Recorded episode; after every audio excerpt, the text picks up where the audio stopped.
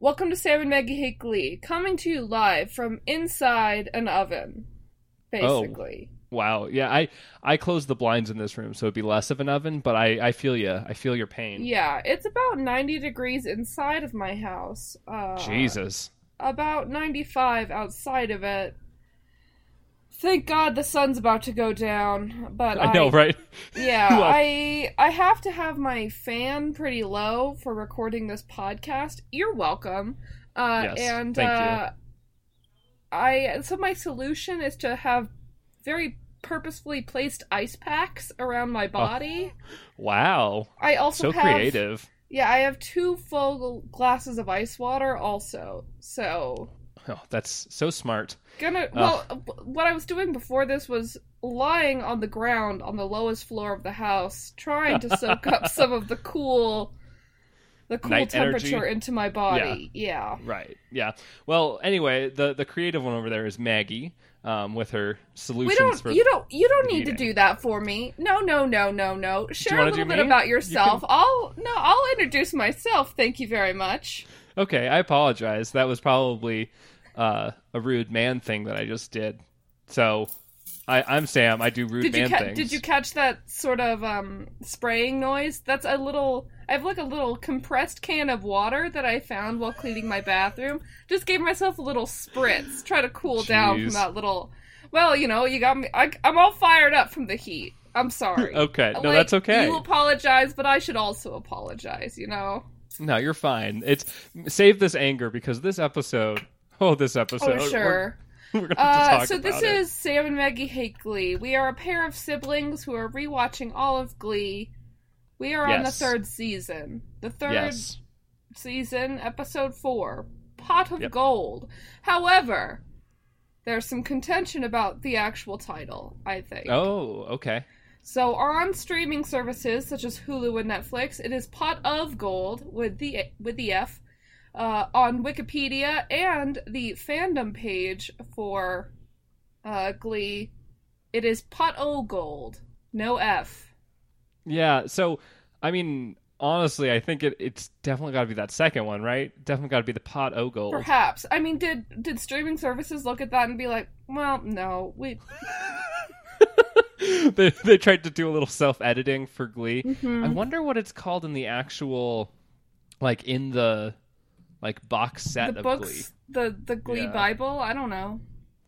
I don't know. I'm. It's not worth looking up. It's It it's sort of is. note. It is interesting. yes. No, I agree. I think that is one of the things we're gonna have to talk about this episode is that um, there. This is because if you couldn't tell from the name, we're gonna get an Irish character, and yeah. this this character is gonna be very Irish. Like, very very irish exceedingly irish uh so it's written by not one of our three boys did you notice that I did actually. I Yeah, saw that. it's written by prominent hollywood lesbian allison adler yes, I, I know. I, I I did. I did actually a little homework of my own this time because Yes. um, I was just curious, and it was cool because she's she's worked on stuff like uh, Supergirl and i The don't New Normal. i don't know like- about supergirl i haven't heard great stuff about it Oh well, I haven't heard anything about it, so maybe it's that's canceled now yeah. Well, so was the New Normal, and so was Glee. yeah uh, the new normal was good because uh andrew, Andrew Rannells Rannells. was in it Yeah. but other than that it was not great Yeah, that's well. The the better, the more interesting one. Did you notice the director of this episode? adam shankman yeah. Did you notice Skankman. what? Did Did you notice what other episode of Glee he directed? no It's the Rocky Horror Glee Show. Oh no, God! Don't have him back. Those are the only two Glee episodes he ever directed for that one and this one. So Yikes! Um, Not a good track record, man. No. So let's the the other information about this episode. It originally aired on November first, twenty eleven, with seven point four seven million viewers, which is down from last week's eight point four two million. We're starting to hit some of like the actual lows of Glee, I think, because I think this is about the time that it just uh, fell off of cultural cultural importance. So Yeah, uh, but it still has another solid three seasons in it, I guess. and that's that's the problem. Um I think no, I don't know. It might have pulled like a sort of, you know, when shows are on a last leg and they do like a half season. yeah. I think that's the sixth. I'm not Okay. sure though. Uh, I fingers crossed. I cannot sit for a full season of Glee at the sixth season. By well, we'll see. Uh, yeah, we start off with a recap. It's just a bunch of, you know, basic Yep. stuff. Uh, everything that's been happening in these first three episodes of the third season. Surprisingly, a lot of stuff. We got uh Shelby, Quinn and Beth, and yeah, Quinn and Quinn and Puck and their evil plot. uh, the class president stuff Yep, that's been bec- going be- on. Don't forget, Rachel Berry is running, even though she told Kurt that she was only doing it if she didn't get the Maria part. She did get the Maria part and decided to continue running because she was so inspired by the other presidential candidate, Brittany, uh, to with with the power of uh, kick-ass feminist song. Uh, she is is inspired to run for president as well. See, okay, I'm I'm not entirely convinced by that because Rachel What? Is a Sam, psychopath. Sam, how Um, dare you? You don't believe that Rachel's intentions are just to embrace the the feminine power that she has has realized within herself? How dare if- you? If, she found feminine power in herself, she should support Brittany, the person who inspired the feminine power in Support. Brittany. yeah, I know. She's Um, Rachel Berry. Yeah, and the other part of the recap is Sue. Sue is running for Yeah. office, like real office in Yep. Congress. So, And if you recall, that's because her dead sister inspired her to do it. well, kind well, of. her rising yeah. the rising healthcare costs of her. Oh right, yeah. I guess that is Sister. true. She did say that at the funeral last season. That's, That is that is yeah. supposed to be the reason, but, But, now yeah. it has turned into a crusade against the arts. For no, because this is Glee. yeah. um, so we need a straw man to destroy. Yes, and it means she gets to destroy the Glee Club, which means we have an antagonist again. Destroy the Glee Club.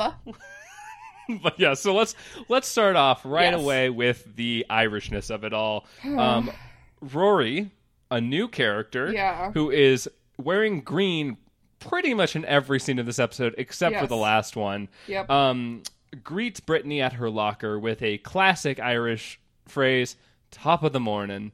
Um, yes. Uh, and what we can gather from the conversation that follows is that Brittany thinks he's a leprechaun, invisible, Yes. and capable of granting wishes. yes. So let's tackle that first. Yeah.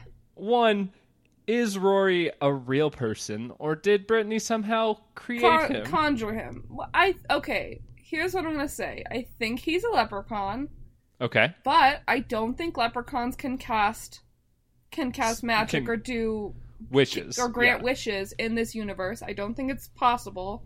Okay. Um, Brittany has been informed by that Jen Aniston movie that gets mentioned later sure. because it's supposedly like Santana's favorite movie. Well, okay.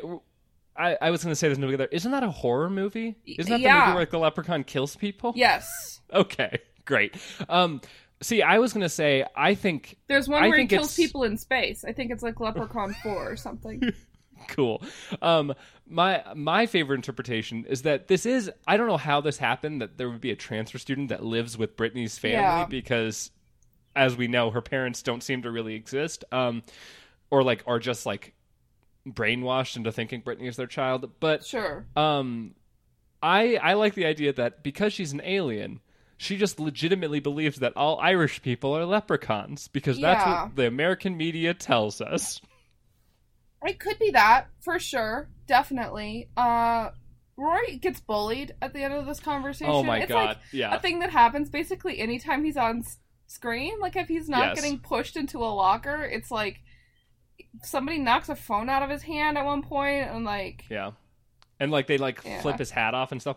So the the other fun part to note about that, um, it's his first day of school, and Finn sees all of this happen. Oh yeah, we get this like fucking like fin fin framing device twice within like Yeah. the first five minutes, and it's terrible.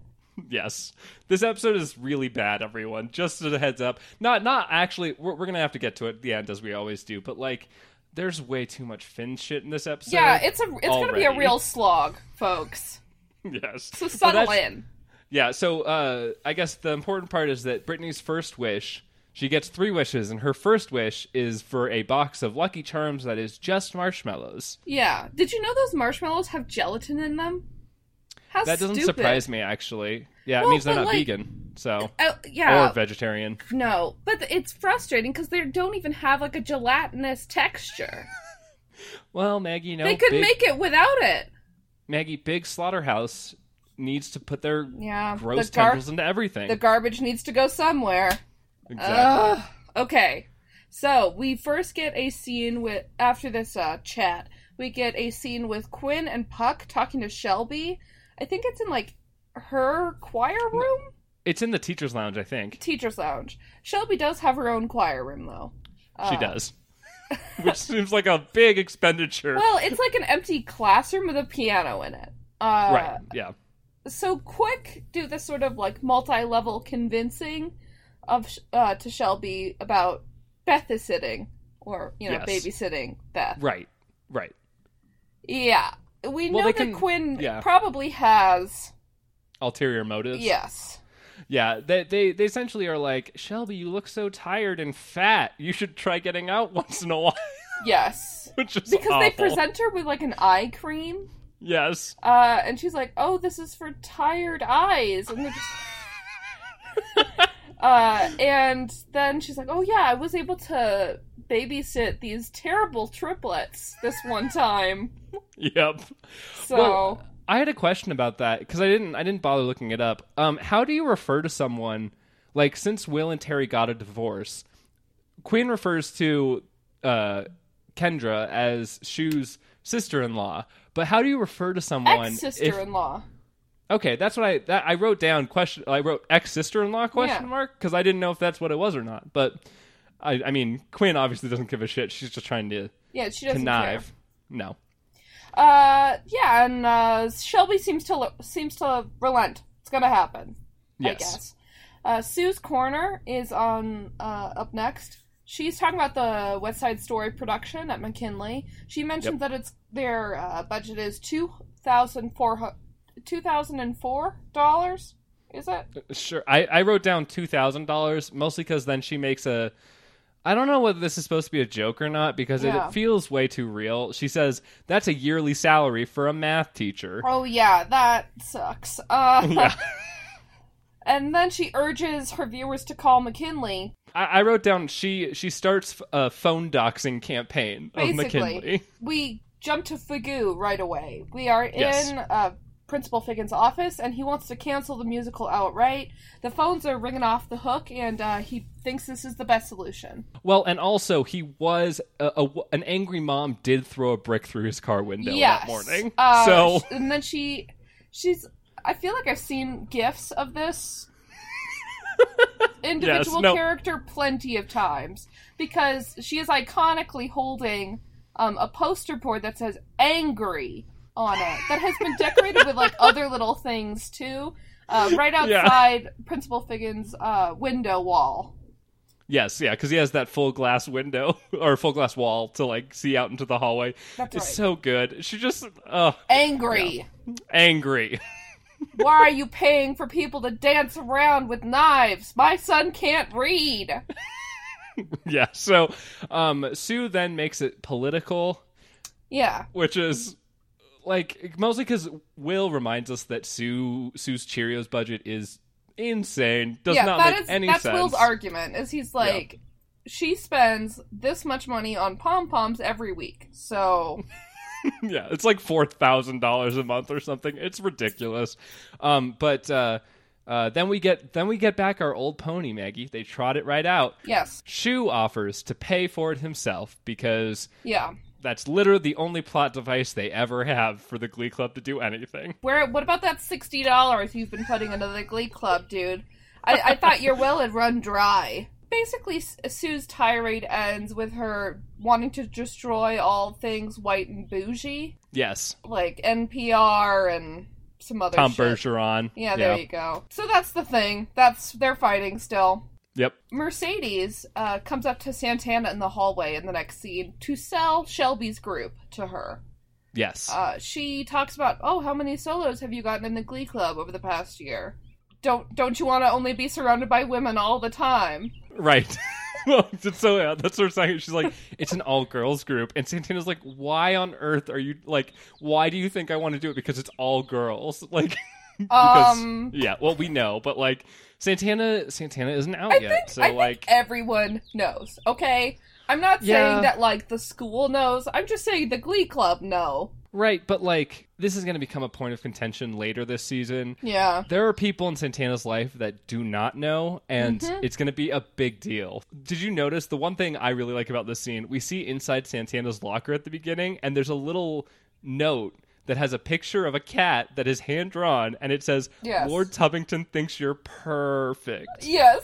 and so do I. Yes. so good. Oh man. They're Yeah, so but- cute. This is where we also get another Finn framing device moment uh, Yes. at the end of the scene because he sees this interaction between Mercedes and Santana. yeah. It's- Santana does say that uh, if she leaves, she has to bring Brittany. That's like Yeah, the, The only, only way she'll option. yeah the only way she'll leave is she can take Brittany with her because she doesn't want to leave Brittany alone, um, which is fine. Um, the, yeah, I okay. Here's the thing. yeah, I know we've talked about this before about like separating the actors and their characters and Sure. such, but Cory Monteith can't act, so I don't know Well, why. I don't know here. if that's tr- I don't know if that's true because in interviews and stuff, he's much more animated and cool er, than Finn. Well, then this is a poor choice because this is so weird and uncomfortable, and it's like Finn is trying to be surreptitious or whatever, not but it's Cory just Monteith's fault that Finn sucks. You that's know, fair. it's Ryan guess- Murphy's fault. yeah, I guess that's fair. I don't know. It's just it just felt so unnatural to me, like Yeah, the that we way would that have Finn this- was acting. Yeah, But, like, we would like, have like yeah. this like Finn just being around bullshit. Like I don't need to see the story from Finn's eyes. I don't care. No, well, I guess is he supposed to be a main character? Because I don't, Um I don't want him to be Well, we know that he is Rachel Berry's boyfriend. lover once more. So oh, sure. that pulls him closer to the actual plot line, I guess. I guess I don't know. It's It's dumb though. It is for dumb. sure. So we go to the choir room. We see New Directions lamenting the loss of Mercedes. Uh, Yeah. They talk about how maybe Will was too hard on her in booty camp. How they'll be naked in front of the judges now without her bombastic performance energy. sure. Yeah. Rachel makes a very selfish entrance. Yes. Uh, being like, well, I've hung all of my campaign posters, everyone. Cheer for me. And and Kurt uh, heckles from the side, did you airbrush out your jowls? Which is so good. Well, this prompts Finn. Th- that's the thing about this ep- or this episode is there's a plot line where I guess Finn is deciding that he wants to be a leader again, um, and so he's Ugh. trying to like he. So he starts giving this like weird pep talk about how they can't fight amongst themselves. Yeah. To which Blaine is like stands up and it's like you're absolutely right and has the line. Which I have I put down verbatim because it's so good. No show choir is just one person; it's a team yeah. coming from Mr. Blaine Warbler, who Well- literally soloed every song the Warblers sang. okay, so, but he is on a team now. All right. yeah, no, that's the, true. The people in New Directions are not lifeless puppets that No. that Blaine has sort of willed into doing his bidding. Well, that's but that's the irony of what he's saying is I he said no show choir is just one person. I mean, I guess Kurt was also on the Yeah, Kurt was on it, and who knows if they existed before that? Honestly, True, but yeah. So, um, but Finn gets really farty about it, and Oh he says, my God. "Have a seat. I'm trying to give a pep talk." that that's which, so fucking stupid. And Yes. I'm glad that this gets brought up later in the episode because what be bitch your butt? Sorry that everybody liked Blaine better than you. it's because Blaine is actually likable. You piece of dog shit. I It's- hate Finn so much. He's just he's just angry that Blaine's a charismatic leader and is doing a better job. and is like naturally charismatic and lead- like like people want him to lead them because he's good at it. Yep. Anyway. Will interrupt this sort of petty squabbling, uh, mostly just shutting Finn up by be- by talking about how they'll need to sell ads in the musical program, about 200 of them, to finance the musical. Because once it Yeah. gets brought up that it could be in danger, Rachel B. Berry is very upset. Other people are less upset, but you know, still wanting Yeah, to they're do something. Yeah, it, it- well, what I love is that Rachel like buries her face in Finn's shoulder, but before she does, she does say, "I was planning on changing my name to Maria," Yeah, which is yeah, of course. so Rachel. so then she was like, "Okay, everyone, break into groups and like figure out where you're gonna canvas in the town." Kurt steps up. He's gonna do a lot of the work. And then Finn shittily calls out Santana. It's like a half call out. That's how I have it in my notes. Finn half calls out Santana on loyalty to New Directions. Like he's like, "Hey, uh, you uh, you're down to help us, right? You like being in New Directions?" And Santana's just like, "Yeah, well, okay, so my feelings about this yes, might be might be somewhat influenced by recent events in my own life. sure." But like, if your strategy for getting people to stay with you is to call them out and be like, "Hey, like I like you're on our team, right?" Like, Sure. how about you try being nice to them and actually, you know, like being like, "Hey, like thanks for helping out or whatever." Or don't say anything cuz you didn't need to. You didn't need Yeah. to say anything, Finn. You're an asshole. yeah, But yeah, it's just you you need a new job. Okay. Yeah. the, the, the next scene uh, is Rory and Finn uh, talking together for the first time. Rory Yes. Apparently idolizes Finn. Like he's Oh like, my God. Finn Hudson, it's you. Like what the fuck? Jesus Christ. No, Uh, it's yeah. Well, because he's seen the video on YouTube or whatever. Where, anyway, yeah, where he tongue kissed a girl for ten minutes on stage. Terrible. well, because this is probably one of the like maybe the worst scene in the episode because they're sorting the marshmallows out of the Lucky Charms, um, and then Rory reveals that the reason he's doing this. Well, first of all, he's Irish. Yeah. What? I couldn't have guessed because he only wears green and has one of the most Irish names ever. That's only topped by the actor's real name, Damian McGinty. well, don't forget his accent also. Exactly. Yeah, it's Rory Flanagan. Um, but then uh, he's staying with Brittany, um, and he's trying to quote get into her pot of gold. Yeah, yuck. Yuck. Big, big yucko from this the, this person over here. Let me tell you, how I felt- I felt like I felt I could feel your presence in my life as I was writing my notes on this one because I wrote yuck in all caps on my notes. Yeah, 'Cause I was just super like, gross. There, Rory. How about you be chill for once? So he loves America, like it's something Yeah. that he's into, which makes me not like him, honestly. uh, Rory's like so. Re- what? Maggie, you have to remember this is back in 2011 No, when I'm- America was cool. I'm still not about it, man.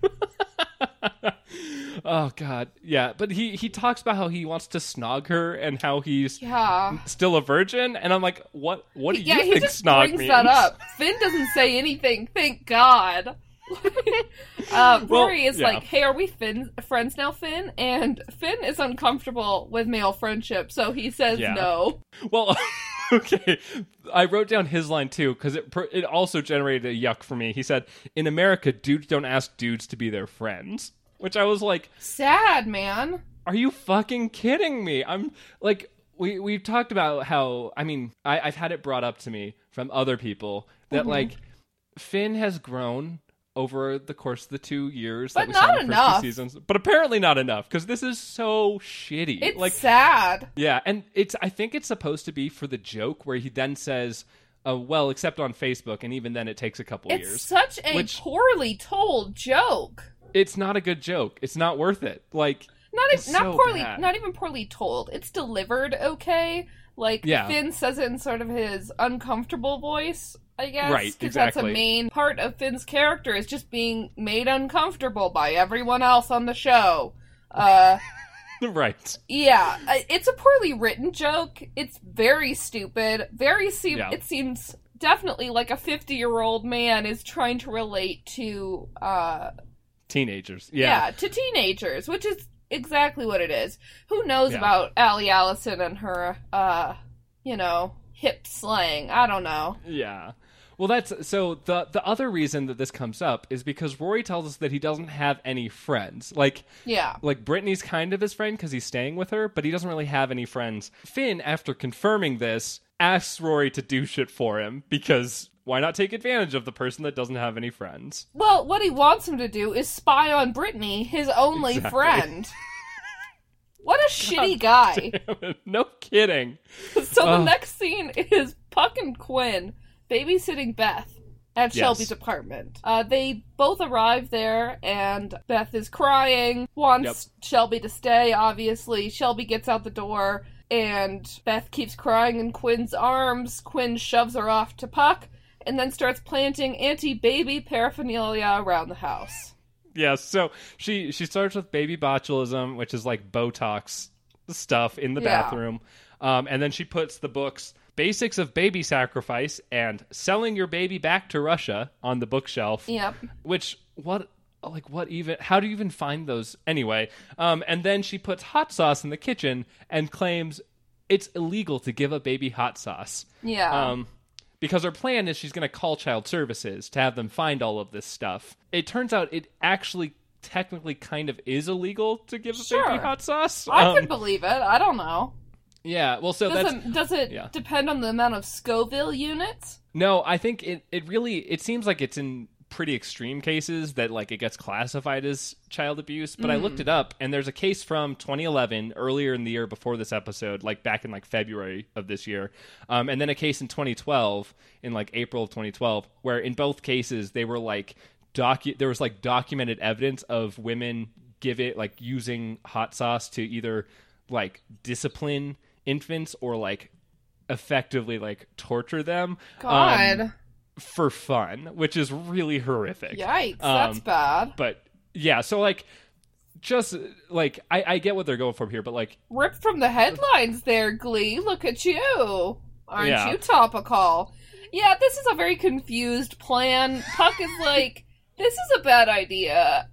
yes well he, he kind of seems in though because quinn is like this is the way we get our baby back you want to get our baby back don't you And he's just Puck's like, yeah, "I guess. yeah okay. sure stop being so mean to me so the next scene is at the Hummel tire shop. Kurt is trying to get uh, Burt to buy a couple ads for the program. He mentioned something about how mortuaries around the area have done it as well. Burt is enraged, which brings Yes. us right to the next scene uh, because as soon as Burt has heard that the musical needs funding, he's on board. Burt and the Undertakers have, have gone to McKinley. Yeah, he's in Figgins' office. When I watched it, I was like, why are these people so odd?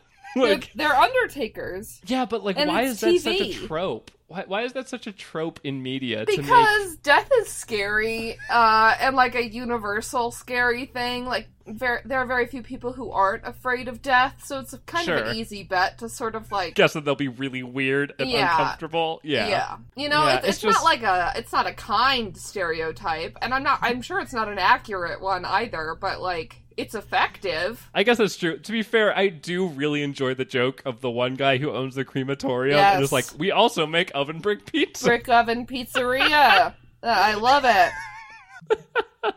It's just a very good joke. Um, but they all look really weird. But it turns out that Burt is friends with them from the Rotary Club, um, and so he's convinced them to fund the musical in full to get full page ads in the program. Then Burt and Sue argue once uh, Burt is leaving this uh, this meeting.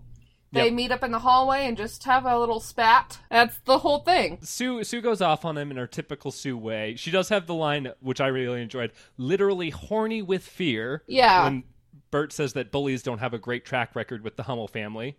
Um and he he pretty much just tells her to her face that he's going to do anything he can to keep her from getting elected. Um so Yeah, this like mentioning of bullies and the Hummel family. I'm not doubting. You know, I don't know. But from what Yeah. we've seen, what Kurt did was like emotionally manipulate his bully into becoming a better person. well, I mean that is effective. It did it did is- technically work. it Kurt is is still alive. That's so that true. is that is a plus. Um yeah, then this scene, this scene then has a little clip of Rory getting egregiously bullied once again in front of people. Yeah, he's talking to his mom on the phone. Yeah. Uh, but, like the the shot is pretty continuous. We come from Yeah. uh, like a cutback shot of Burt and I think Will's backs as they're walking Yes. away, and it just sort of transitions fluidly into Roy walking down the hallway. Granted, it's not hard to stage these scenes when uh, you're at a high school and everyone's supposed to be walking in these hallways, so it's not Right. brilliant or anything, but at least it's competent. so Rory is talking on the phone with his mom, but it- maybe the connection's bad or something. They don't have any sort of worthwhile conversation. The phone gets knocked out of his hands, and then he talks to Brittany. Well, yeah, the phone gets knocked out of his hands and he gets shoved into a locker, and then he picks up the phone and it's not working anymore. Um, and then he delivers the Lucky Charms to Brittany. The Yes. the gross graham graham crackery bits, less Lucky Charms. Yeah, well, would you call it graham cracker? They're like, they're, Rice it's like cake, maybe? Like no, like- it's like unscented, eh, unscented, unflavored, unscented as well, I guess. Uh, like just cheer. It's just Cheerios in weird shapes. It's it's sawdust that's been compacted into into shapes. Yeah, Brittany Brittany makes her second wish and Oh. explains how she's tried so hard Well, to get. It's well, such it's a vague way of getting to her meaning because Yes. she says that she's done certain things to Lord Tubbington, rubber, rubbing him with glitter sticks. yes. Um, rubbing his belly with glitter sticks and feeding him like I don't remember what she's feeding like something else glittery from what yeah, I can remember. But essentially, yeah, she's tormented her poor cat or worked with her overlord. yeah, worked like worked worked with her uh, appointed mentor for him to reach his next stage of evolution. right. Um, but she's trying to get him to poop candy bars. Poop candy bars. That's right. Uh, and then Rory asks her out to dinner, and Brittany turns it down. Yes. Well, because yeah, he's he. She's like, oh, I have dinner with a friend, and plus you only eat four leaf clovers anyway. So no. After his rejection, Rory sings "It's Not Easy Being Green." I guess the name of the song is "Being Green." Whatever. Uh, it's slow as all fuck, man. And it's like it's done over a bullying montage.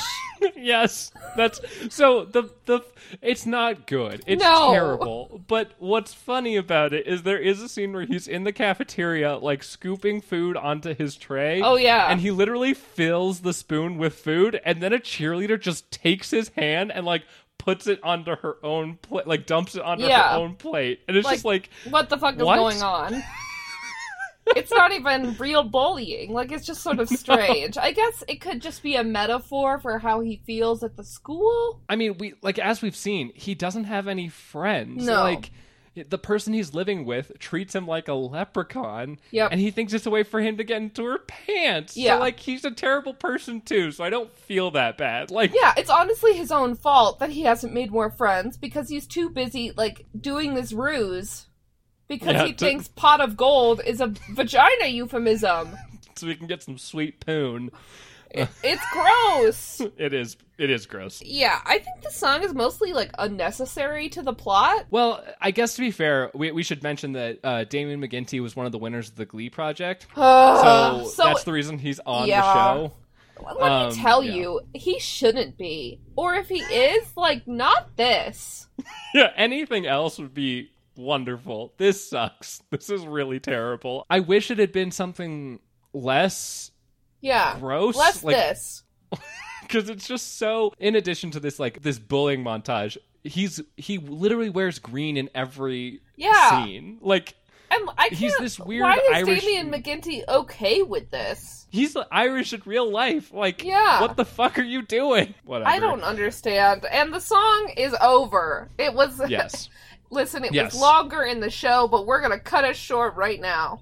Uh Brittana are on a date at Breadsticks. It's the Yes. Are we dating date.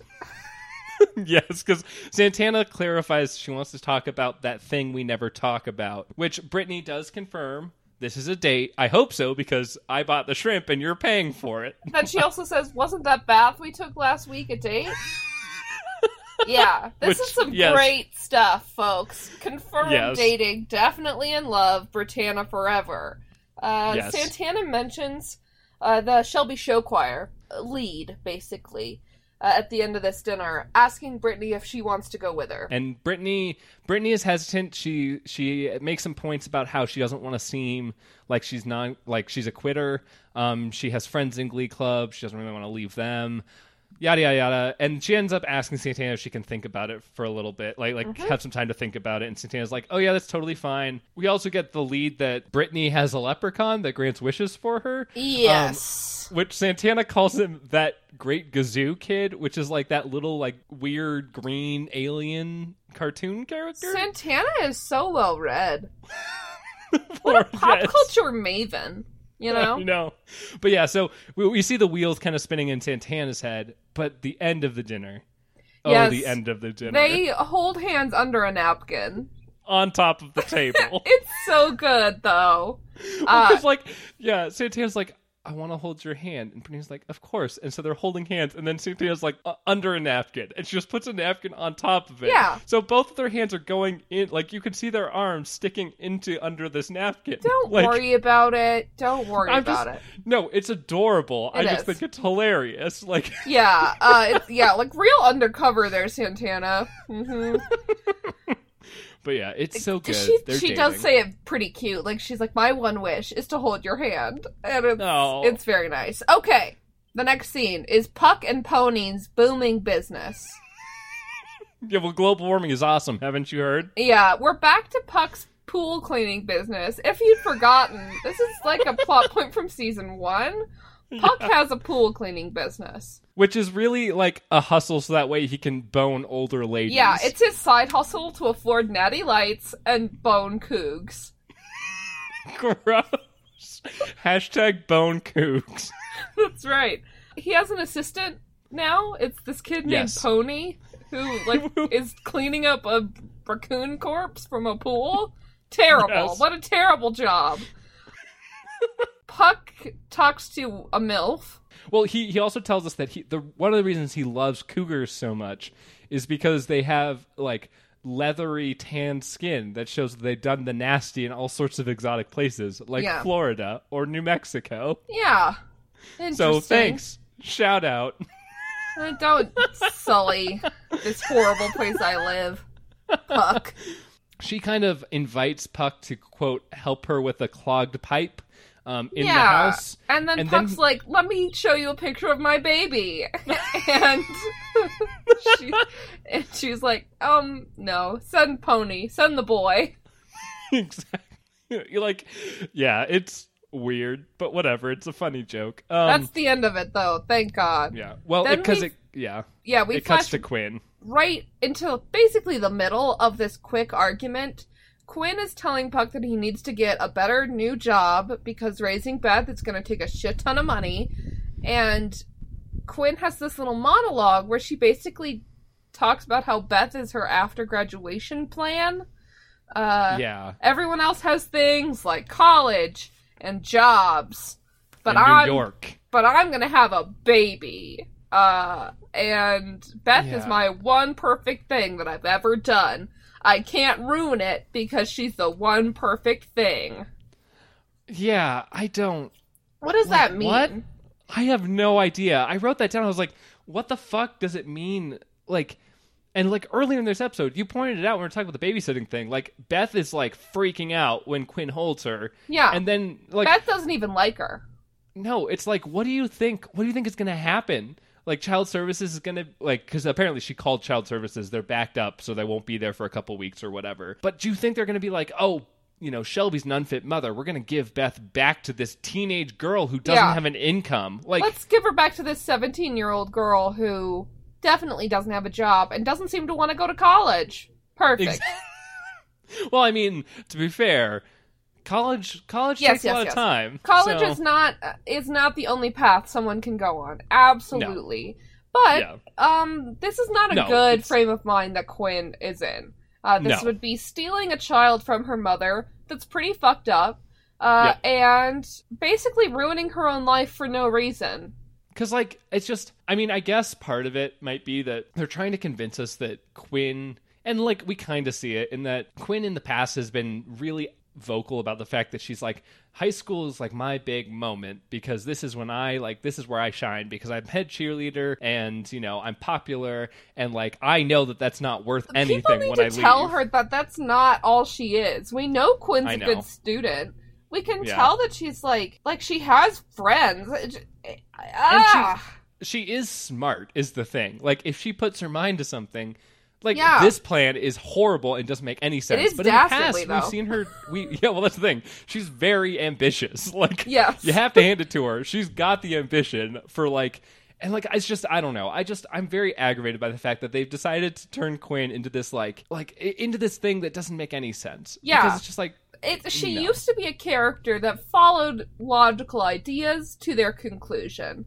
Right, Right. now, that is definitely not what she is. no, Pretty Well, yeah. frustrating. Definitely. And like eh, whatever. We can't get more into Quinn. We talked so much about fucking Quinn like two episodes ago. Editing Maggie, it was a I would- slog. I will never fuck Quinn. Um, but so then Shelby, then then the scene transitions once again, lots of hallway walking type of stuff, um, into Shelby offering Puck a job. Well, Yes. not a job, It's but a job lead. in. Yeah, and an inn because her uh, her condo apparently has an indoor pool that needs a year round pool boy. So yeah, and uh, he smirks as she walks away. We get a real close in shot of Mark Salling's face great, as he smirks. hooray! Then we get a meeting of new directions. The magic's back. That's I, Right. that means that Burt paid for the musical, I guess. Yeah. Uh, well, but it's did you notice? the reason on, why they phrased it that way is so that Brittany could lean over to Santana and be like, "They know about my leprechaun." well, so what ends up happening here? Will praises Kurt Yes. for you know kind of spearheading this, and he says Kurt and the whole Hummel Hudson household. Which I was like, just say Burt. Finn didn't do shit. Finn Yeah. didn't do anything. He doesn't deserve any fucking like side praise for this. Will likes to praise Finn, though. That's a I common theme. Uh, they all I- clap for Kurt. That is nice. Uh, and then Blaine is like, "Hey, I'm gonna do us do something to remind us all what Glee Club is really about." And he sings "Last Friday Night" by Katy Perry. Yes, it's very wholesome. Um, Very much he's so. wearing he's wearing this like I wrote The down straw mostly- hat. I, I yeah I, I wrote that I, I said this when I was watching it with Chris. I feel like he looks like a Muppet in this scene. He sort of does. There's that moment where he like puts both of his arms up in the air and kind of shakes his head. Yeah, Very, very Muppety. Also, Darren Criss just has a huge mouth, which Yeah, definitely leans toward Muppet yeah, in the best true. way. I'm not saying that it's No, I, it's not. It's not an insult. It's just when I watched it, I was like, "Is this Sesame Street?" Like, It's good of- though. I mean, it's not It the most great. wholesome song. Uh, No, the song is saying- about partying and men- menage a trois. Not very Sesame Street friendly. it's more Avenue Q. Um, Mm-hmm. But yeah, it's like I don't know. It's just funny because the way they sing it, like the like somewhat, it's not entirely a cappella, obviously, but it's like show choir, like high school sounding. Yeah, Um, sort and of so kids bopified, definitely. Exactly. So I just thought it was a very funny like interpretation Yeah, of Katy Perry's song about getting drunk. Well, fun facts. Did you know that Darren Criss was actually in the music video for last Friday night? Oh, he was, wasn't he? There you go. That's It the connection. Art, I think Artie Artie is too? too. Yes. Okay. Okay. Fair enough. Um. Uh, Yeah. Santana gets mad at the end of this song. She's uh, mad through the whole thing almost. Yeah. Uh, but here's my okay. So Rachel's like, "Oh, that song was great. We should do it for sectionals." And Santana gets pissed off because she's like, "Why do the same people keep getting solos?" Right. Yeah. I would Yeah, understand if this was happening after a Rachel Berry solo, but like Blaine did just join the club like two weeks ago. Yeah. That's true. I guess. I guess part of it is that Rachel. I, I I would say part of it is that like Rachel was the one who was like, we should do that song for sectionals, Yeah. which is like also the most annoying thing. Yeah, people say it all the fucking time. It's terrible. Uh, But um, and but yeah, it feels more like a meta comment on the show Yes. Like Definitely. being like, Well, why do the yeah. same people keep getting songs? Like Blaine, who sang with the Warblers all year. Like Exactly. What? See, I, I was gonna say, I feel like there is a little bit to be like, well, Blaine literally did get every solo with the Warblers, so like, But it's his pat his Warbler past has nothing to do with New Directions. I don't know. Finn and Santana both seem to think there's something Which is there, so stupid. But no, I mean, I think part of it is that Mercedes has kind of sowed some seeds Yes. in Santana's mind It's about true. how certain people Right- well, always get the definitely solos. rightful seeds. I'm not saying Yeah. that Santana's anger isn't righteous. It just It's just it's oddly placed at yes, this moment. Exactly, exactly. Uh, so she bounces out of there pretty fast. Like she's just like, peace out. Um, Well, yeah, because Yeah. she announces she's like, "Well, everyone, now we know Sectionals is going to be the Blaine and Rachel show," and then and Will like sarcastically says, "Thanks, Sar- thanks, Santana." Like, Fuck you, Will. Yeah. You're the one who does this. Will Like, sucks. Uh, Yeah. Because he, he's like, Santana, you did get that one song at sectionals last year, you know. And it's like, hey, fuck you, guy. Um, well, and Santana Then- does point out she's like, "And we won." Yes. So like, hint, hint, like, Santana's on the warpath after this argument, and she runs Yes. into Rory in the hallway as she is, I don't know, storming about, I guess, uh, and intimidates him.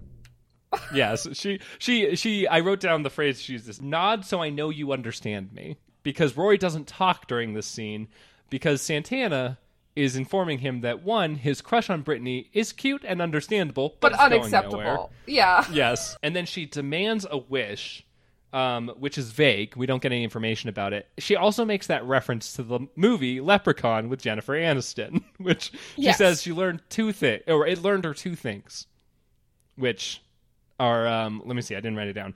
The leprechauns are gay because they like to fix shoe buckles, That's right. Yep, yep, yep. and and also they grant wishes. Yeah, uh, and then she parts with that vague, I have a wish myself, and then she just walks away. Okay, Maggie, I have a couple demands. Well, here I'm gonna let me get you that one couch. Bye.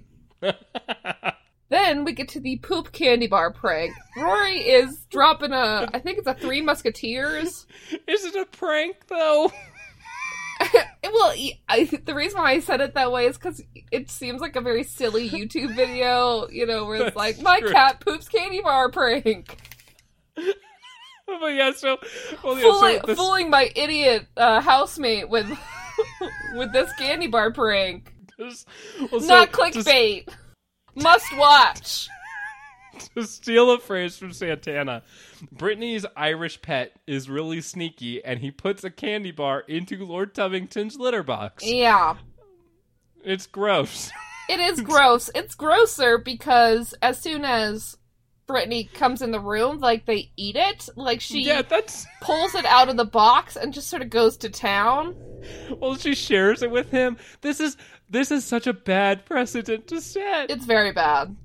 Don't do this. Uh, because Br- you don't know Brit. Like maybe Rory knows that Brittany's an alien because he's a leprechaun. right. but like don't don't do this based on your evidence about brittany she could just start eating cat shit She's gonna eat cat poop.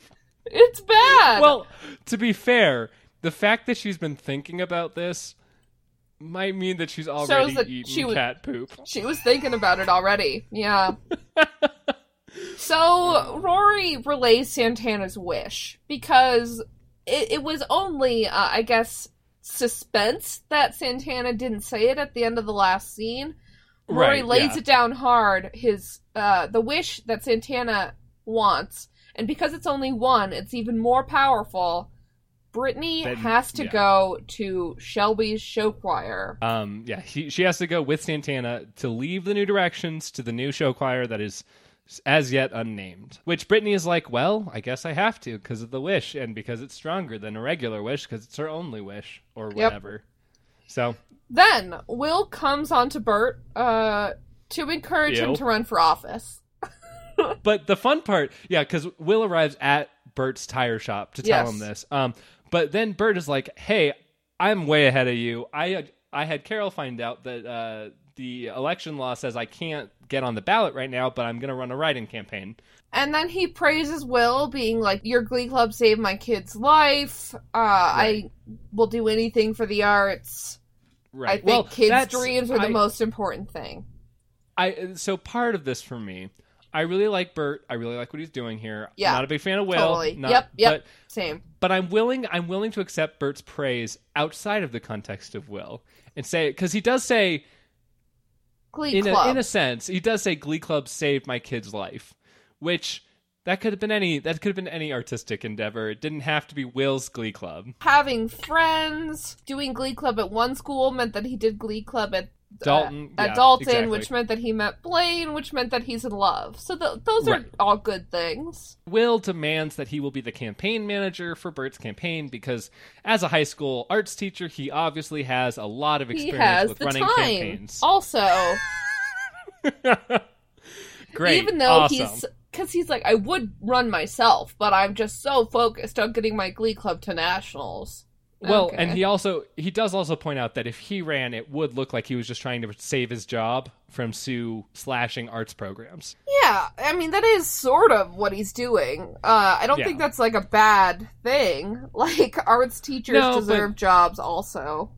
I mean, with the way that Sue's running her smear campaign against the arts, though, and it seems to be working. Yeah, it does seem to be so- working. Yeah, it definitely would come off as one of those like Hillary Clinton, you know, whatever bullshit. I just I can't anymore. With Okay, right now. so now we're at Shelby's apartment.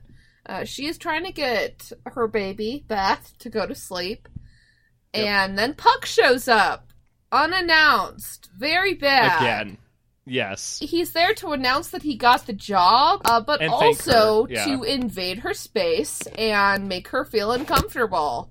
yeah. Well, he also he also does do this in order to sneakily steal all of the things that Quinn Yes. planted around the apartment. Um, He stuffs the them all condo, I down guess, his but- pants. does he actually get the books? I don't know. It, uh, listen, if we are to believe that he gathers everything that was stashed, he is just sort of jangling around with a bunch of objects Yeah, in his well, pant legs, in the crotch. How does it work? He'd have to stick them into like his underwear, I'd imagine, and like it'd have Oh. to be oh. like briefs or something in order Sweaty. to like. Also, he stuck baby botulism down his pants, which seems like a real, yeah, a like real, actual could be a needles, problem. man. Yeah, exactly. It's weird. I mean, the nice thing is, I think there is some good intention here because he obviously doesn't want anything bad to happen. to Yeah, Shelby he doesn't Beth. want Beth taken away from Shelby, but like it's he's still definitely crossing boundaries. He's not allowed Yes. to cross. He could have Yes. just fucking called Shelby on the phone and been like, "Hey, there's baby botulism in your bathroom. You might want to dispose of that." Like he could have Well- he could have done that. It would have sold Quinn out, but she's doing something bad. Yeah. Also, Maggie, it would have meant that there would be some a bit of a wedge between him and Shelby because he wasn't able to s- prevent Quinn from doing that. Also, he's just Like, trying to he play. He's just trying to play everything chill, right? He could get into Right. Quinn's pants also. Right. Well, see, that's the thing is he. So what happens is he steals all the stuff and then he picks up a guitar that's conveniently next to the crib and sings "I've been waiting for a girl like you." What a bad Um, song to sing to a baby. Well, yeah, no kidding. There's a ton of stuff in this episode that I was like, we can't talk about it because it's weird and gross. But he's he's obviously trying to seduce Shelby. Which is it's not. like- It's definitely not great. No, it's very bad. Uh, it's really bad. Uh, so let me see what I have in my notes about this. Puck always sounds robotic. Like he Yeah, definitely sounds like a android singing. It's Westworld. Uh, and this is another slow ass cover. Um, I've been waiting for a girl like you. The actual song is like probably a slightly higher tempo, not too much, but it's not a song that should be slowed down or played acoustically. No, I think yeah, because there's some like vocal jumps and stuff that are actually good in the original song. Yeah. yeah. Whereas this version is just like, I mean, to be fair, it's technically he's doing it like as a lullaby, so it should be boring, right? I Like, guess Beth does like it and falls Fall asleep. asleep.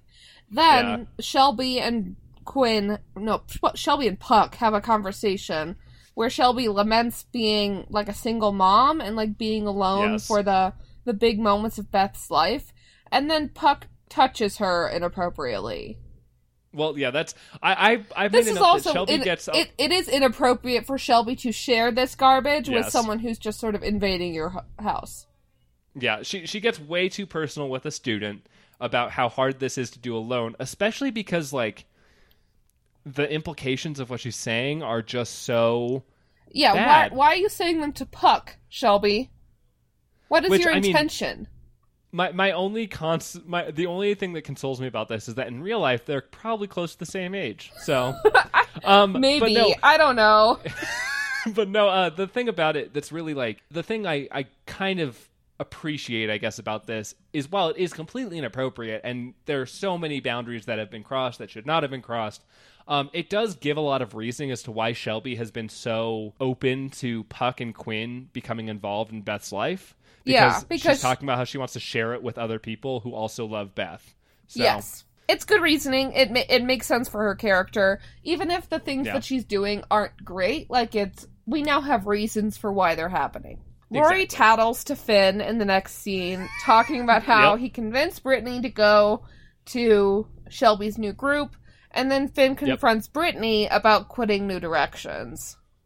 Yes, he kind of essentially begs her to stay a little bit in the sense of like we can't lose you, like we can't handle any more defections, and like we're your friends and a family or whatever. And then Santana and then Santana arrives. shows up. She rips Finn a new one.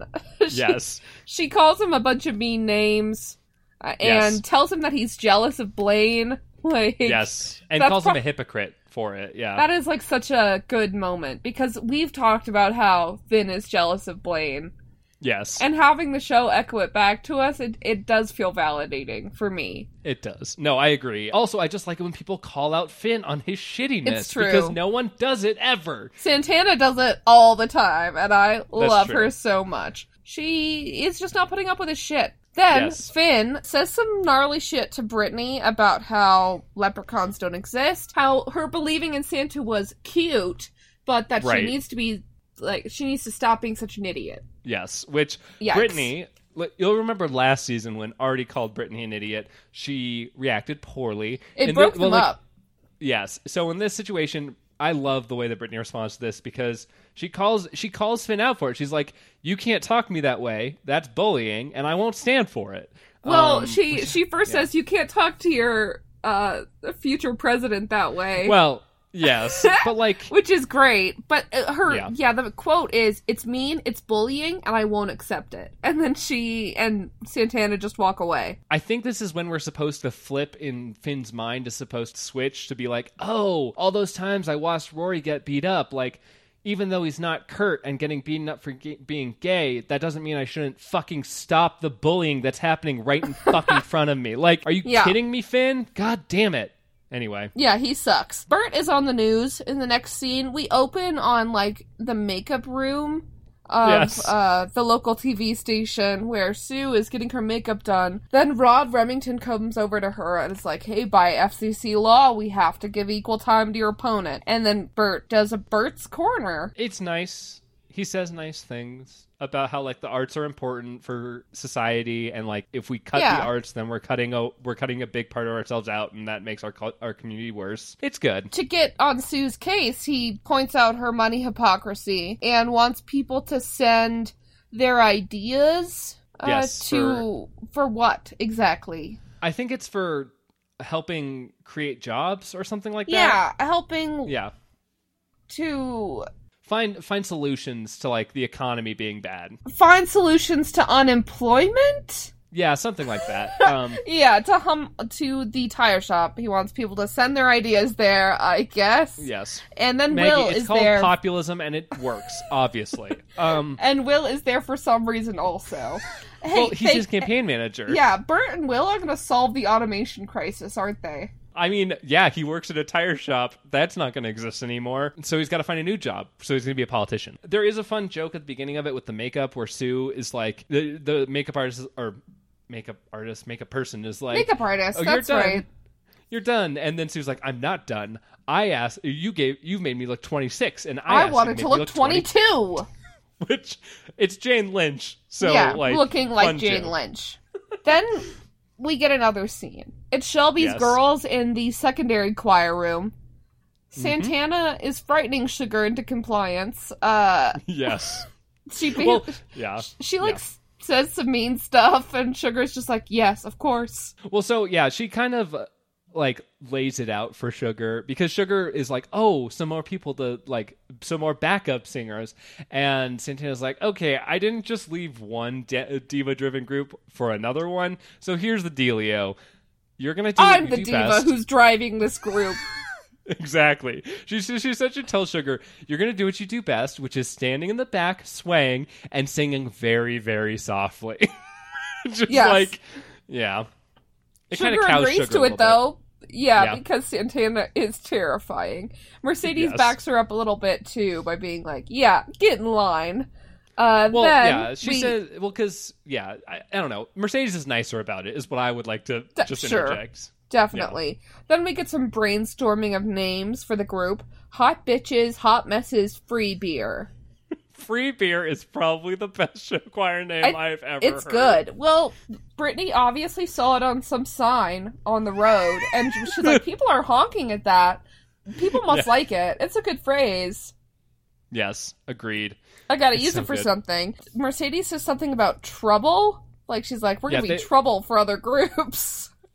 yes, because that's not contrived at all. Because it leads Shelby to name them the Trouble Tones, which is like one of the most obvious puns. I feel like. I feel like that's 'Cause been it's like thing treble? before. Yes, Okay, yes, because it's like treble. all right. Um, yeah, then we whatever. get right Then into they- their number. yes, It's Candyman. yes. yes. It's in Yes, a yes, World. War II USO aesthetic, is how I would describe it. It, it's based on the actual music video for Candyman, which is Mhm. based on the Andrews sisters. Because I looked this up because I needed to know, Oh. um, who were a like a trio of performing women who, in World War II era, did performances for like like Yo, what soldiers and up? I nailed that shit on the head. yeah, you did.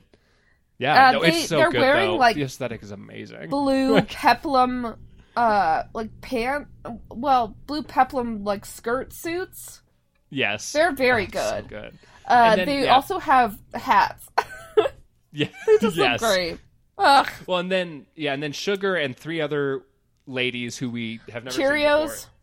Yeah, Probably. probably. Um, but they're all dressed as like pinup girls, which is Yeah, also very good. Well, they're all in Uh, like red dresses, and they just sort of dance around them.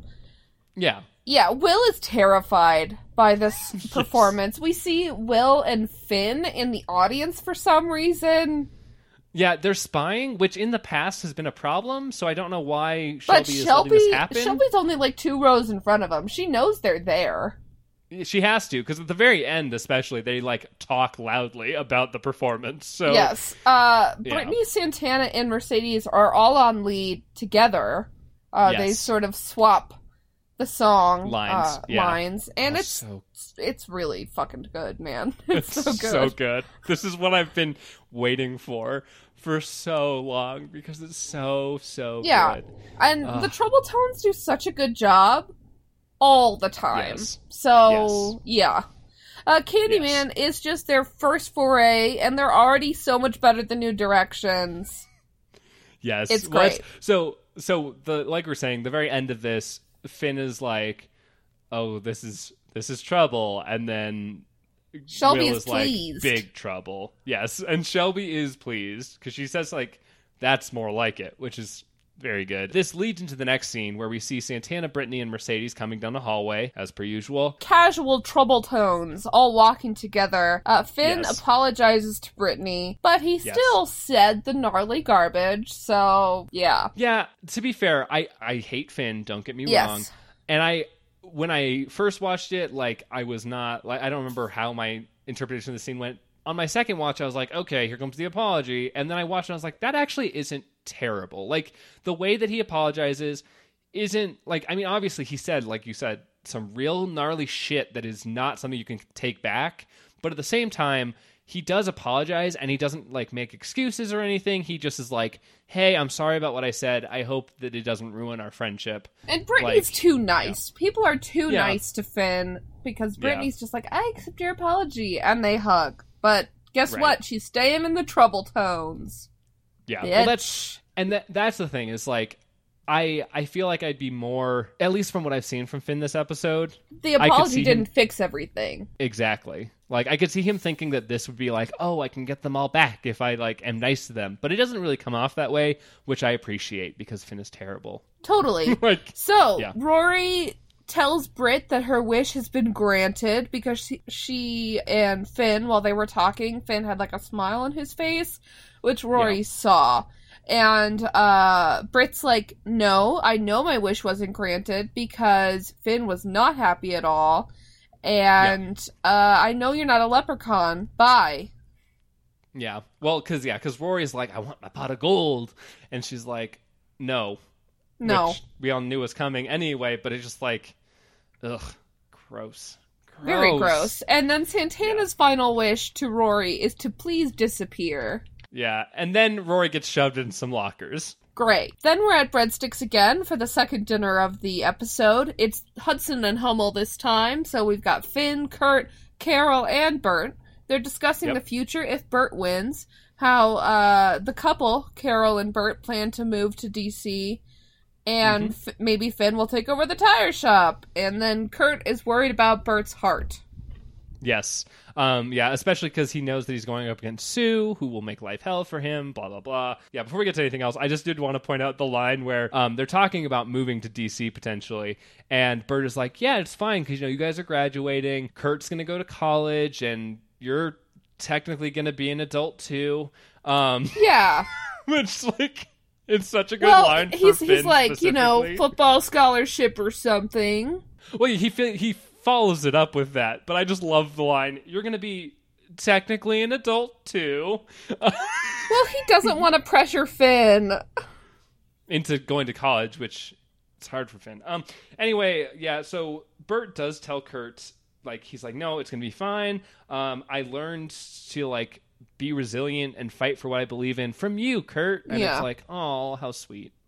Then Sue interrupts their family dinner by presenting Burt with like a heart attack food. It's just a big burrito of No, it's or a big cheeseburger. it's something. But Yeah. mind you, we're at a restaurant. This is food she Right. brought in. How bizarre. Uh, why didn't they just have the scenes somewhere else if they were going to have Sue do that? Whatever. I, I from what I from what I gathered, it sounded like it was on the menu at Is this it? restaurant. I thought it was at I thought it was on a menu at a different place because they're It at breadsticks.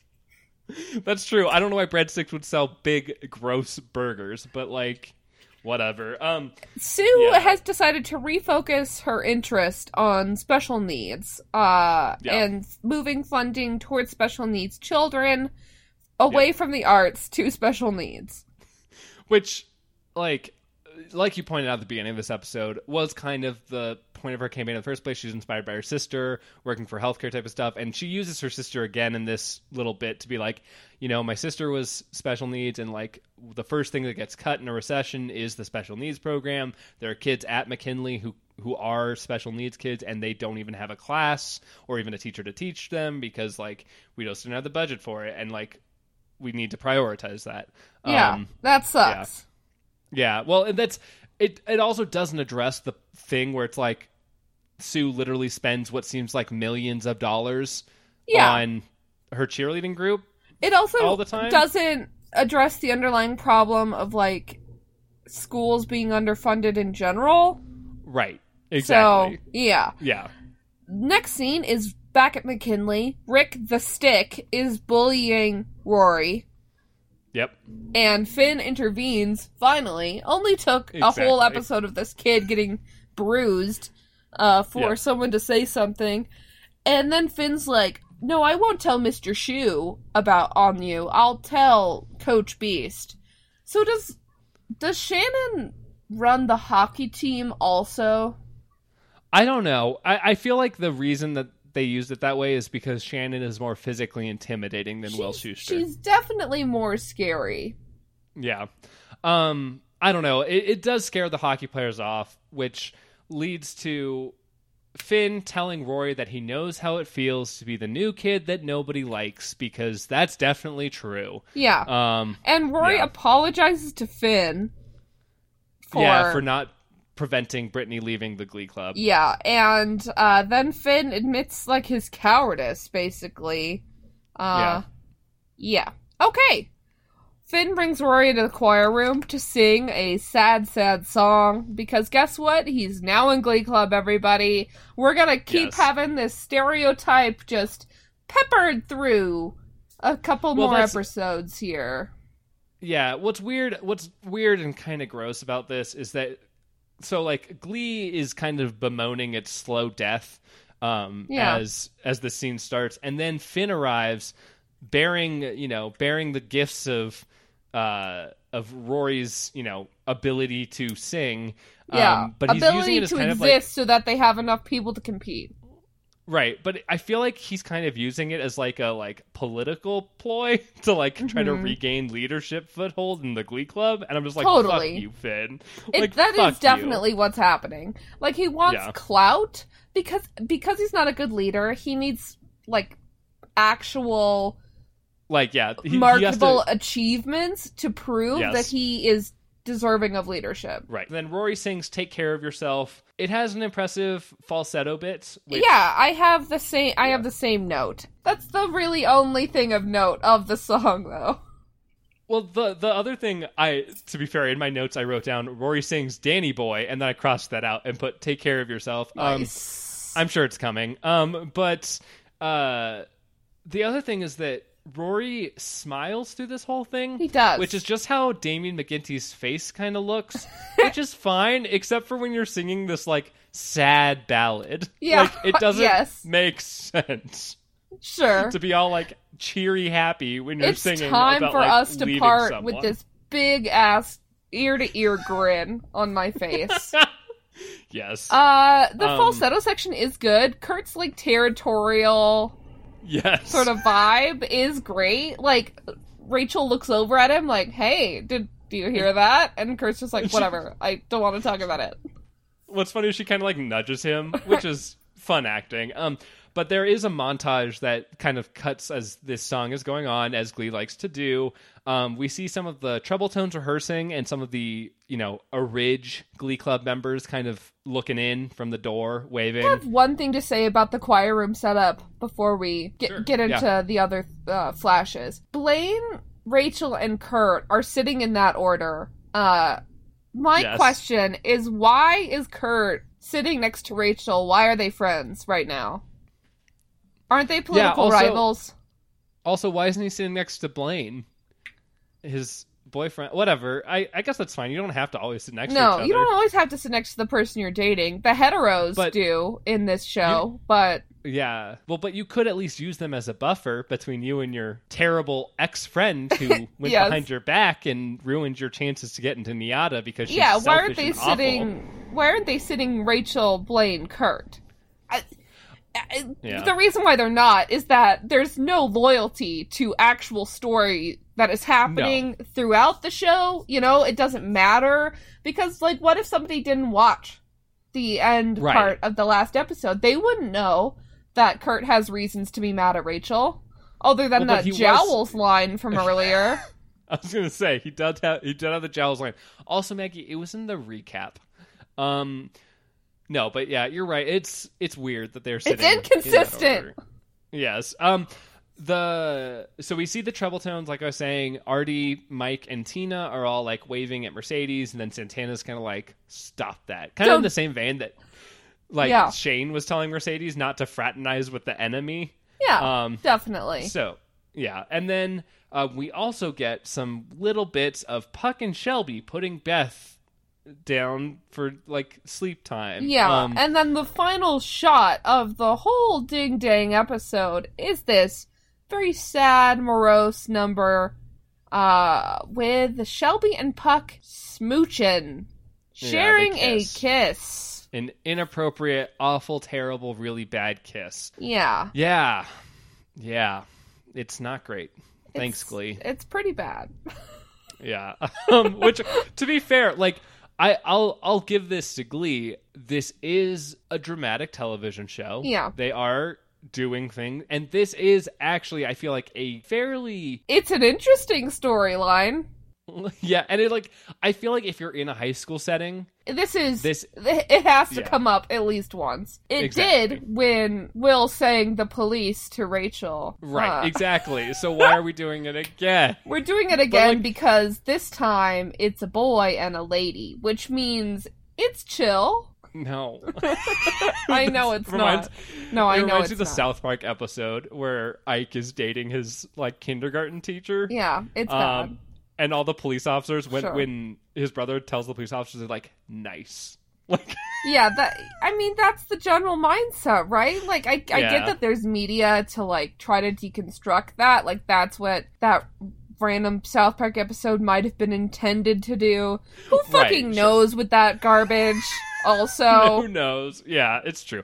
It's just gross. It doesn't. It's It feels weird. it's It gross and it's bad. like it's it. listen. We know Puck has had relations with older women. He's down to bone the Cougs. right. Which, But like Shelby's not just a Coug. One, she's young. She's younger than than a Cougar. Sure. I think. yes. It's hard to judge, and uh, we shouldn't be putting women into these categories. It's gross. Um, Yes. But- agreed. Shelby is a teacher, like at Yes. Puck's school. You know. Exactly. Yeah, that's that's the biggest, most problematic thing here. Also, Shelby she is a teacher. Puck is a student. parenting Puck's biological baby. They probably shouldn't do any sort of kissing, any sort of No. touching. That nothing. No. No. Three foot didn't- diameter distance all the time.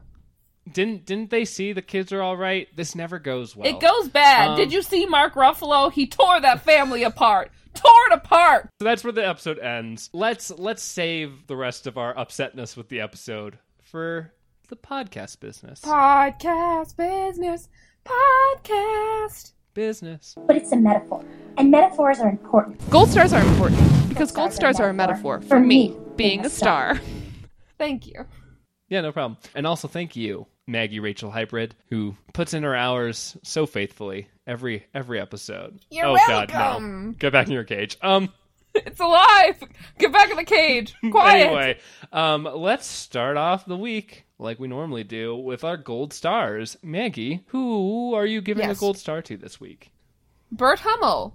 Ooh. Burt Hummel is my gold star this week. I also am giving my gold star to Burt Hummel because let's just be real. Like He's the, he's the only one who deserves one. Like I the only other person I would say might deserve one is Brittany. What about Santana? Maybe Santana's so mean to Rory though, and like I don't like he's a gross pervy person, but also like still a person. Well, she's she's Yes. territorial now that she knows that she and she and Brittany are Yeah, dating. Like, Yeah. you know, no fly zone. This episode is not full of a lot of winners. Burt gets it because his Yes. intentions are good.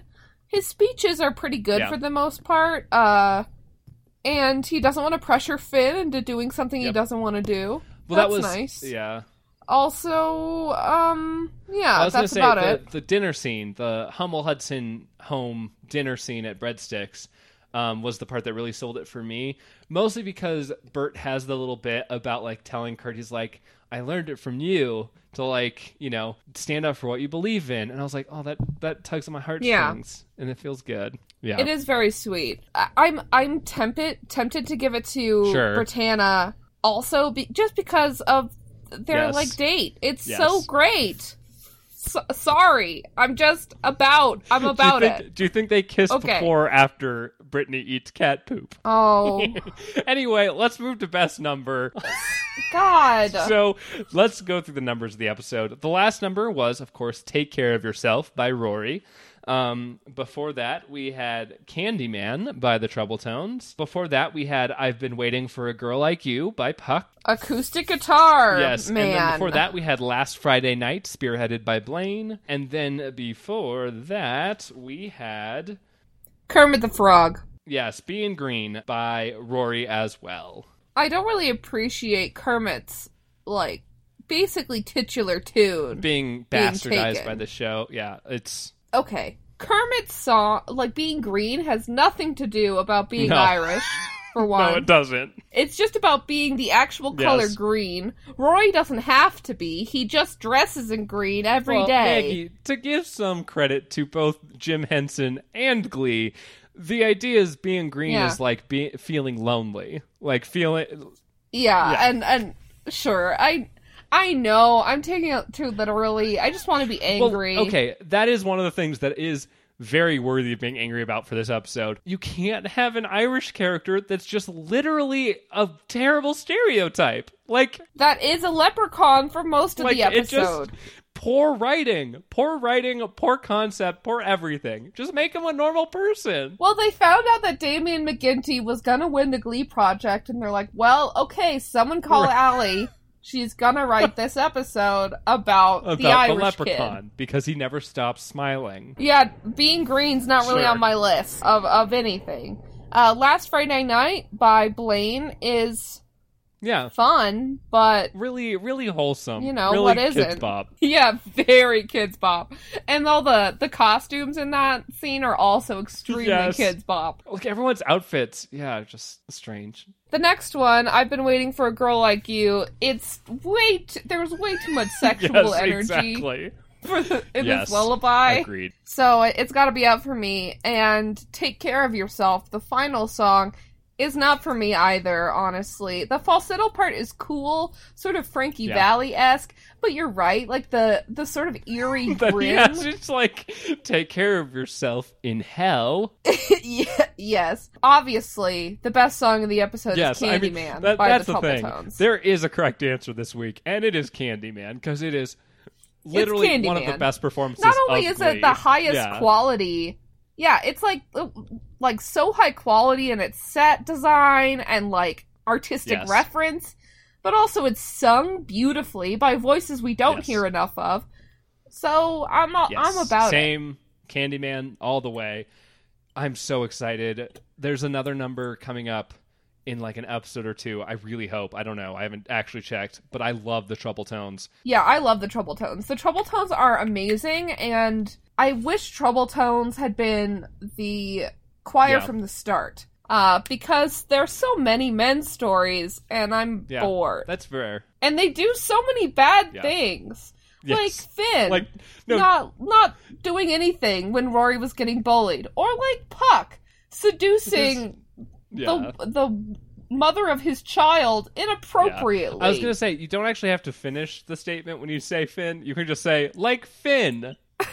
like Finn, There's no yeah. like oh, Will, Oh God, no. It's like yeah. Figgins. No kidding. I mean, to be fair, he did he did have his property vandalized, which does usually strike some like fear into your heart. That's the point of vandalism. But yeah, I it's suppose. anyway. I I see where you're coming from, and I agree. Obviously, the problem is that the showrunners for the show are three men. So obviously, this is a man story Yes. told by men that features some women in it because they had to in order to make it seem diverse. Um, yes. Oh, along those dang. lines, what do you want to give this episode on a slushy rating? I think I'm gonna give it like a three, about a three. There's just some good gay interaction between Brittana that I really like. I like that Brittany never like she sees through Rory's Yes. ruse. That's I mean, good, I'm, I guess. I'm really tired. Like we had the episode last season where they all were like, "We have to keep Brittany's belief in Santa real," and I'm like, "Why? Is this a plot?" Why? So, yeah, hey, guess what? Brittany can believe in Santa in Santa without all of you doing like a huge scheme about it. Um, I I'm gonna go with two out of five slushies personally. The problem is that I love the Trouble Tones and Brittana. Yeah, the so Trouble Tones much. are so yeah, good. Like, it's this They're so episode is good. obviously super tainted by the fact that, like, I want, believe me, I love Ireland. I love Irish people. Yeah. I hate Rory Flanagan. like, he's awful. was it was it just was the world a different place in 2011 so much that like stereotype like this heavy stereotype was just allowed in storytelling it's so I mean, lazy I think part of it is that it's a culturally, uh, like, I I don't think this is. I don't think it's appropriate, but I think it's by terms of our culture a culturally appropriate stereotype because the Irish are white people. So like obviously you can't you Yeah. can't go too far with, you know, stereotyping white people because that's not a thing Whereas like it can be like there's still cultural like you can you can make a bad choice like you're saying and do something like this. I think part of it is that this isn't the like really egregious Irish stereotype where like he's not drunk and Catholic. So I mean he actually That's he actually that's might good, be Catholic, but it's not a big part of his personality. So yeah, it's like yeah.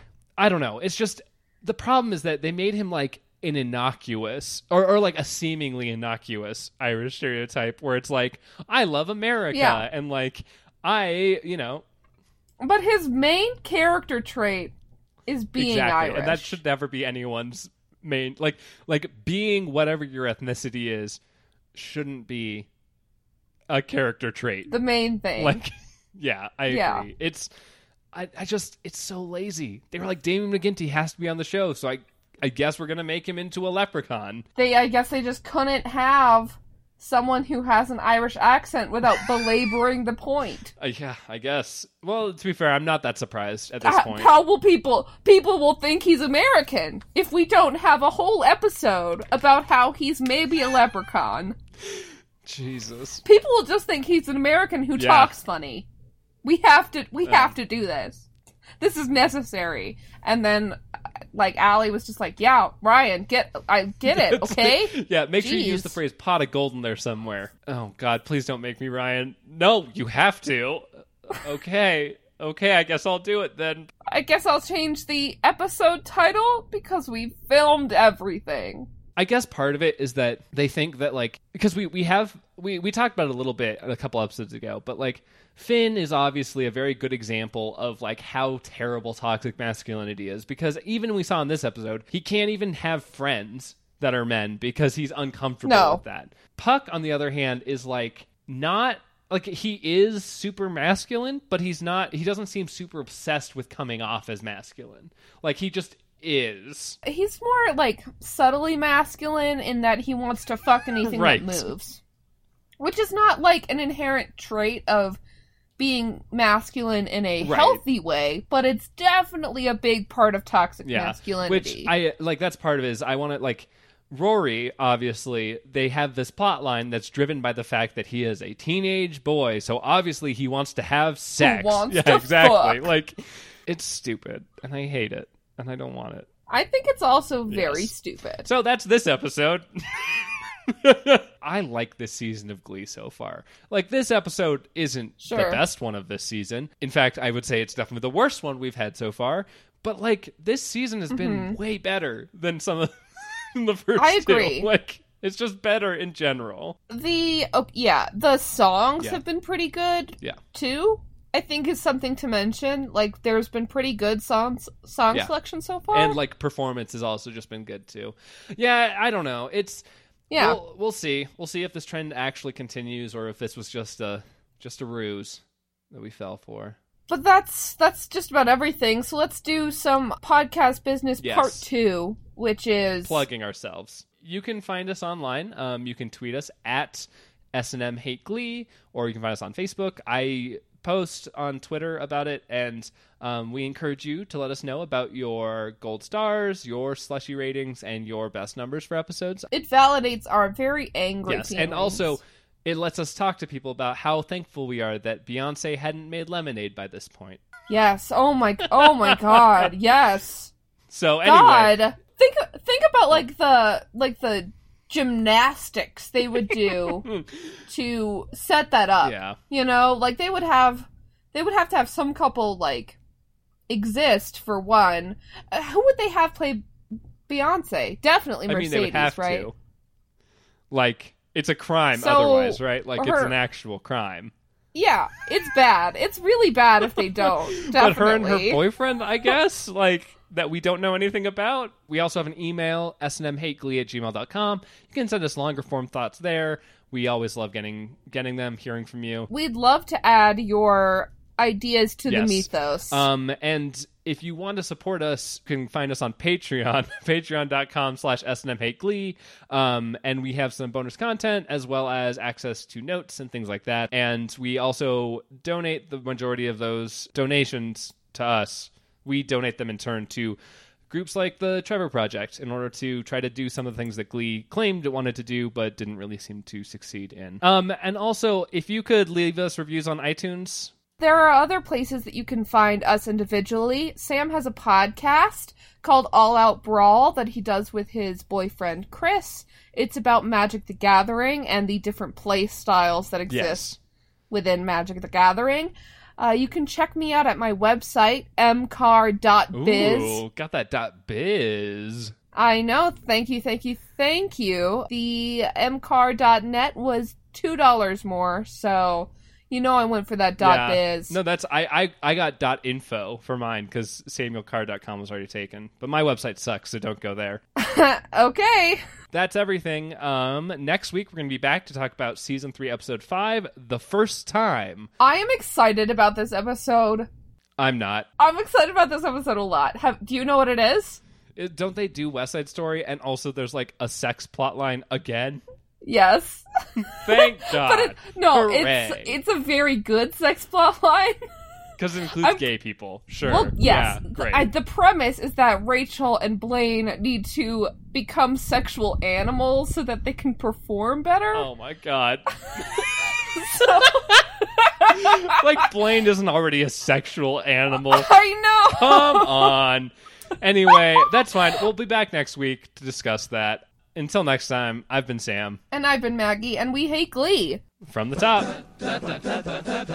da da da da da da